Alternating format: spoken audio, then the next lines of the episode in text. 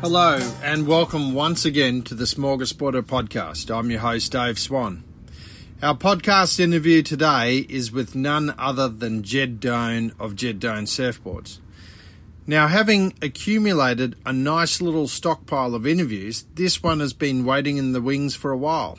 But as they say, good things come to those who wait. For those who know of Jed and have seen his craft, you would be aware he is a passionate advocate of Flextail surfboards.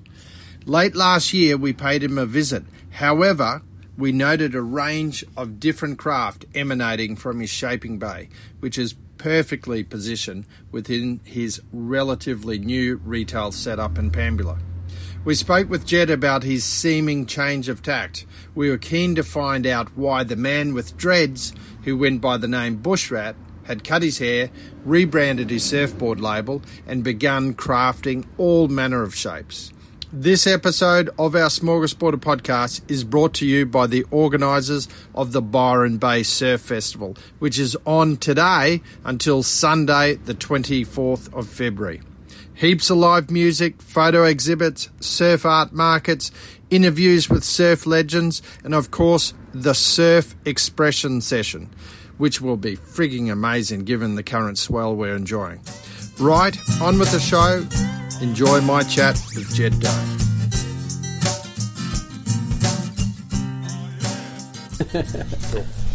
yes, mate. So, I suppose a fair bit's changed since since we last chatted. So, uh, look, everything name change. You know, seems different approach. You know, do you want to take us a little bit through? You know, the transition from bushrat into Jed Doan and Uh, I've been doing bushrat for a, you know, a long time. Um, yeah, it was just sort of trying to tidy my act up, so to speak. tidy the act up. Tidy the act up. We're looking at a um, a US market, and you know, bushrat it doesn't really sit next to a top end surfboard so much. So, you know, I've had a haircut. I haven't got any dreadlocks anymore. So, name change, haircut. You're not going corporate or mainstream, are you? No, we haven't floated it or anything like that. no, but um, yeah, we've been eyeing off this shop for a while. We thought about a pop up shop because it's so busy here in summer. And we thought, oh, we haven't had a retail experience before. We hit up the landlord who's 96, and he's just like, no, I don't think I'm going to give it to you for three months. It's like, oh, okay. Then we kept looking at the shop and said, oh, fuck, why not? And took it on. It's right next to the bakery. It's pretty It's a busy. spot. Yeah, it's a perfect spot. We did a little bit of research, went up through Sydney and every shop, you know, Finbox and all those shops that said, oh, yeah, we struggled until we got a until we got a coffee machine in. So you know, I'm not a coffee drinker, but there's coffee next door. Yeah. so sort of Yeah, try to try to fill spot. that bill. Yeah. Um, And there really is nothing else, is there? I mean, the next kind of similar s- store of that ilk is literally Finbox at Thirroul, isn't it? Not Yeah, too it's pretty funky that shop. He carries a good traverse. You know, you got you got other shops that carry surfboards, but you know, I wanted to keep shaping. I wanted to do that more and more and spend more time with the family when I get home. So I just threw So the mailbag. the business out moved- of the yeah. Yeah, I've still got I still got a space at home. I've still got my factory at home, but I come to work and I'm I'm in the shaping bay with a glass window over winter, and you can see where someone comes in. They give you a nod and they look around, and you get out of your overalls and talk to them. And So a lot of people coming in to obviously watch you shape the boards and yeah, yeah, yeah, yeah. There is. It's good. the interaction with the customer and everything like that. Yeah, yeah, yeah. I love coming in and actually looking at the surfboard while it's getting shaped and drawing templates out on on a blank and marking things up with them when they're there. You know, some people really gel on it. It's good. So when exactly did the shop launch? Was that Uh, we got it just year, before Christmas, Yep. but I didn't get the shaping bay finished until just before or just after Easter, around Easter. Yep. Yeah. And it was a good good trading period, and Yeah, yeah, it's been nice and steady. I'm having a hard time keeping boards on the on the rack. which is fantastic. Yeah, Yeah. see a, a fair turnover. And re- and retail, how are you finding retail? Oh well, that's different for me. uh, Patricia's sort of sourcing all the clothing and all that type of thing. We've got Patagonia in now, and there's another another big brand which is Um, just coming on board at the moment, which is going So to be who, good. who are you carrying in there? You might as well plug away. Plug away. uh, rhythm Afends. We do a lot of fallen broken street hats. Um, we got some some good wax, organic wax, um, the natural beeswax. Uh, what's that? The Good Wax Co. Um, Patagonia wetsuits. Um, some leg wraps made down at Torquay and um, Creatures of Leisure. Mhm. Um, and there's um, Slater's Slater's brand Outerknown. hmm We're just looking at stocking, getting their stuff in. They're with the first load of shipments in for that stuff now.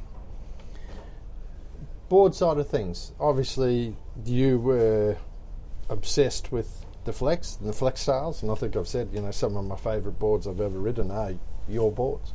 Um, less of an emphasis now on, on flex styles, or is that Um, I'm not. I'm not just filling my racks with flex tails. There's been a lot of logs, especially over summer. A lot of whole bottoms and, and mid lengths and stuff like that move through. But for myself, yeah, flex tails is still is still um, the highlight. You know, when the waves are good, um, they go fantastic. has it been, I suppose, because it is different, pushing that acceptance kind of thing? Is that part of the reason? I mean, naturally, logs are suited to, to down here in summer. Is is it a little bit of both? Is it you know catering to the market, or is it you you still believe in the flex? I still believe in the flex tail. Yeah, um, it's catering for the market, and it's not.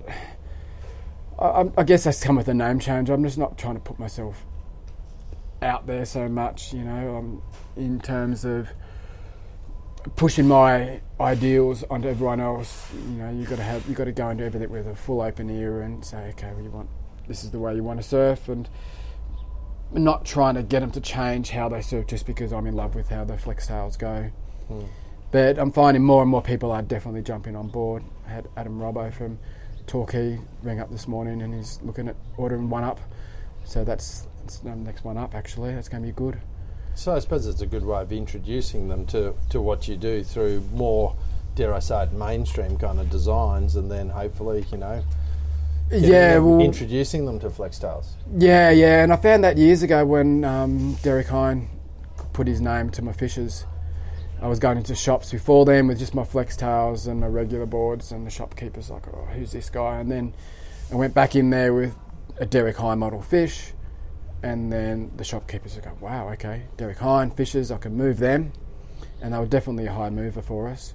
Um, but with that, then they turned around and took on some flex tails because said, "Oh, if Derek's got his name behind the fishes, then obviously he knows what he's doing with with the next bit." So I've just been ticking away on it on the flex tail, just making incremental changes. And the last the last eight years or so, I've just been concentrating on finishing my house and starting a family. And but I'm still been building myself boards and then give it a while, work them out, make a few changes, and build other boards. I haven't done a huge number, but that's definitely changed as of this summer. And Yeah. kind of boards you're doing? You, you mentioned logs, and you're still doing the flex tails. You're doing fishes. Any other kind of designs that you're introducing? or- Yeah, there's been yeah, it's been a bunch of different designs. Yeah, definitely the keel fin fishes, um, some short um, channel bottom. I call them a fang tail. It's sort of like got a step sci-fi, I guess, style channel um, tail at the back with a concave at the tail, deepest point of the concave being at the back, with channels cut into that. Um, they've been working pretty well. A few different side cuts, which I sort of borrowed the idea of Mick Mackey. Mhm. He's been pioneering that. Um, little uh, nuggety type shortboards, you know, like a five six range with the volume of a six one. Mhm. So you just just to combat that slop summer slop. Um, and then some longer twin pins. Dean Dampney and other dullers been riding these twin pins with stringerless and carbon Kevlar around the rails and it's letting the whole board twist and flex and, and, and carrying on and just trying to control that flex throughout the board so it resonates towards the tail and make it seamless instead of sort of you know it's all so it's, it's just the flex throws through the board and it just creates a really even gentle flow and you don't really know where you get in that wind up and and spring or ping from but it's it's just coming from the board it's movement hmm. but trying to get it That's what I'm trying to time with the flex tail as well. Instead of having a board with a flex tied on the back of it, so that bit moves and the rest of the board stays pretty stagnant or pretty stiff. I'm trying to get rid of that structure out of that board and just trying to place a structure at the front half of the board and then get that structure to disappear as it goes through the board so the, the energy will actually move through the board and it actually, I wouldn't say it softens it, but it, it makes the, the join of the flex to the board more seamless. Mm-hmm. So you don't, it doesn't just, you can't just feel it spring and flex from your back foot back. It sort of, it torsionally twists from the front part of the board, but it's just propulsion just, is going yeah, through the whole board. That's right, and then it moves out towards the tail. So the thing is, the board's going to cop a load, you know, or hmm. force mm. as you drive off the bottom. So, so it'll it'll torque up and twist, and you just want that to. You don't want the board to fold up at the front. You want the board to continuously twist, and then it's going to have to come back to its original shape. But you want that to that that energy or that reform of shape to move throughout the back of the board, and then that's going to that's going to give you that twist or that flex, which is going to keep it. And the more evenly you can get the board to do that, uh, the more uh, the board will be fluent. Mm-hmm. Um, yeah, so you, you, can you can do the same thing like Dean's twin fins without having a flex on it, but I love that last little bit of ping you get out of that tail out of the back. Just, and then with the flex, you can you can pull the rocker down you know, a quarter inch, which mm. just makes the board travel that much faster. And still doing uh, the wedge kind of stringers? The I'm doing a few of those, yeah. I find they work good in ways of consequence, like down Torquay this week, mm-hmm. um, where it, it gives and you just something. to explain a little bit, you know, what you're doing with that stringer as well. So you know, just the shape of it. yeah, I get a real a real clean piece of timber, normally Western Red Cedar, which I've managed to source a bit of second-hand stuff of that with no nail holes or anything, just a real clean bit. And then I run it through my thicknesser and I just wind the thicknesser up pretty crudely, but and I taper it from however long the board is to what I want, but you know, say six to eight mil on the nose, then to nothing. Tapering through. Taper, tapers to nothing, and then I finish that about a third of the way up the board. I've done them right to the end. Um, but trying to, what we talked about a second ago, trying to get that last quarter of the board to, to twist and carry on. I taper that that flex out, that, that stringer out, so it's pretty much right between your feet. So you've got that almost that rigidity at the nose. Yeah. And then it's coming alive through the body of the board. Exactly, yeah. And then I integrate that with a carbon Kevlar rail lap which wraps around, which is also more of it at the front and then less of it at the tail. So there's less structure at the board. You know, mm. You've got to be careful you don't give it too little structure because it creates a weak point. Mm. But you know, so I'm trying to flow that out through the tail. Um, they definitely work good when the waves uh, got a bit of push mm-hmm. because that weight gives you something to lever against and something to drive into, um, and then the board will, will, twist and carry on. But it's it's also swing weight, mm-hmm. so it's uh, it's a handicap when you're trying to ping, uh, bang it off the top. So if you if you ride in waves that are sort of you know not much over head high and you're trying to go top to bottom and try to surf really progressively or, or mm. you know that style, trying to points per maneuver style, then the weight can be a handicap. But when the waves pick up so and you want to ride a shorter said, board, waves of consequence. Yeah, yep. yeah, waves of consequence. Or you can also use it to like I like boards that are, are full in the nose and full in the tail well, normal in the tail and full in the nose. So they're almost double enders. So mm-hmm. 14, and the last one I just did is is actually is actually narrow in the nose. It's 14 in the nose, and 14 and a quarter in the nose, and 14 and a half in the tail. Mm-hmm. Where the other ones, now the gunny ones at home are like 14 and three quarters in the nose and and 14 in the tail. So it's a little bit wider. So I try to keep a comparison of how wide the nose is towards the tail. Like fishes are generally a quarter inch wider in the nose and the tail, which gives you that full area at the front and pulled in at the back. Where regular shortboards, uh, you know, like 12, they've got wider now, but they're like 12 inches, 13 inches at the nose, and 14 at the tail. They're much narrower at the nose. But if you fill the nose up, you can reduce the length. You basically you basically You've chopping got off. that paddle power. you got that paddle power. Yeah. So then you can reduce the length. And then when you reduce the length, you generally sacrifice drive. So then if you put a bit of, if you ballast the, the nose up a little bit and give it a bit of extra weight, then you can counteract having, so it's, you make a change here and you've got to counter, you've got to compensate it with somewhere, something else here. Yeah.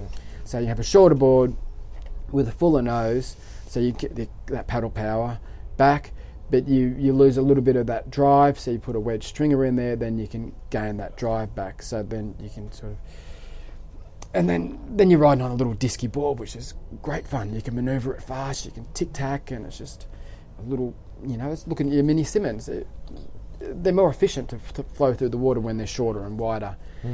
Um, but you just got to be able to draw a longer line. You don't want it to be squirrely. Yeah. You know, I hate that feeling when the board just- just wiggles off the bottom. So you can adjust that in the fins. Obviously, the tail rocker or flex tail adjust that, and you can adjust that with the wedge stringer through the nose. Fin wise, any particular focus there with your fins? Any f- fins in particular you're using, or Um, well, that is one part of change. I did put push the four-way fin system really heavily. Um, there's definitely a market resistance on that, and then the four-way fin system company, unfortunately, aren't. Um, they're, they're winding down. yeah, They're winding Okay. down. So I'm I'm still using them in, in my own personal boards. Mhm. Um, but what I'm starting to do is um, I'll, I'll put the pots in and then I'll find a fin that I really like to focus on. Like I believe the, the futures are a, a better system Mhm. in terms of fixed um, removable fins fixed to the board. So I'll get a set of future fins and I'll cut the tab up and I'll glass on a tab that will fit into my four-way fin. Then I can adjust. Then I could put them in, and then I can You tow them can. in and out. I can splay them. I can move them forward and back, and I can really fine tune that fin for that board. And then when I then I go, okay, that's where they work best. And then in my shop boards or my customs, then give them the option. But whatever I can, they want to use. yeah, if they've got a heap of FCS fins, then you put the FCS pots in. Yeah. They've got futures, but at least I know where the best system, best placement is for those fins in the board. And how about my favourites, the finless? Any of those of late, or Well, I keep thinking about them. We haven't really got the waves for them, like you know, like the crescent head type waves. So, no, I haven't done many finless lately. that board is still kicking around somewhere. It's at the Mills' house. But yeah, yeah. Um, no, Derek's still riding them. I'm, I'm lining up a trip to go see him at Jeffrey's next next winter. yeah, fantastic. Um, yeah, that should be good. But it, it doesn't suit our ways, you know. Like our ways are Mm. short, heavy, punchy closeouts, so to speak. And you you got to have fins off the bottom to get up and pull into the cave straight away, or get down the line. Otherwise, it's just yeah. And you, you could do it at the bar, but they're hard work on your backhand. yeah, yeah. So it's yeah. There's a few guys ride them at the bar, but not many. yeah. Not many. You know, you want that soft, long peel in point break for it. And uh, in terms of customers, has, has that changed at all? Is it like you know any particular kind of age groups or anything like that here, or is it you know? Um, well, here it's just who seems to walk in, and it's it's interesting looking at the statistics on the social media sites. My age group is definitely from eighteen to fifty year old. You know, it's you know that's and then sort of like the pinpoint market would be the forty to forty five year old would be the highest viewed. If that says anything about who the customer is, I don't know. Basically, the best surfers in around. Oh yeah, of course, yeah, yeah. um, but yeah, it's who, who walks through the door. Pretty much, it's um, yeah, it, it, it's it, it's generally in their in their forty year olds would be the average. It's good to see a fair few girls in the photos and picking up, Absolutely, girls have been um, yeah, yeah, definitely taken up almost half of the market. The first sale I did was to a girl, Yeah. a lady. Yeah, yeah. So there's yeah, now they're definitely definitely been pretty steady. And so there's plans for the states, or you know, To visit or to or with the boards and things like that. I've got a supplier over in the states at the moment who just picked up seven, Mhm. um, and he's he's really keen. So I'm- I imagine that's going to keep keep moving on. And I'm just looking at Japan at the moment, and the supplier in the states is looking at getting me. There, there's a bit of a circuit where hand shapers sort of travel to, and they'll hand shape overseas, and they'll and they'll like that that shop was sort, sort of like that's how we set this shop up. Yeah. So you can get travelling shapers set come in and Fantastic. shape up, and then regular customers to that store will come in and and, and do it. So And get to see them shape. and get to see them do it, you know. So it's sort of, uh, I wouldn't say it's before the time down here, but it's almost a brave move down here Hmm. where we haven't got the, the travelling surface. It's not like Bondi or it's not Hmm. like France or somewhere like that where you're going to have Chungu and Deus is another one we're looking at Hmm. at the moment. Um, we haven't got the influx of, of surface just travelling through, but that's okay because it's it, it, it's a place of it's, it's my shaping bay. Hmm. You know, it's my Oh, shaping bay that a happens to have a front door to the street. Yeah, it's a fantastic spot. It's you know that's why, it, but some might say it's adventurous down these parts. without a doubt, without a doubt. So I'm not relying on on our turnover coming through the front door. Mm-hmm. You know, like we've got, we've got nice stock in there. If we can cover our head with it, cover our own with the stock, that's good. And you know, summertime is obviously a slightly different story. There's a lot of people in town, um, but for the rest of the year, we'll be definitely concentrating on internet sales and. You, there's a, there's a fair crew up at Avalon and in, in Sydney, and there's a Mhm. bunch of guys down at Torquay. Um, so interstate and um, just out of the area sales will be be definitely more than half of what comes through the what Wow. just goes through the door. Yeah, No, that's fantastic. yeah. That's great. Anything else you want to add or anything like that? Um, keep surfing. Don't drop in. Cheers, mate. Appreciate it. All right. Thanks, Dave.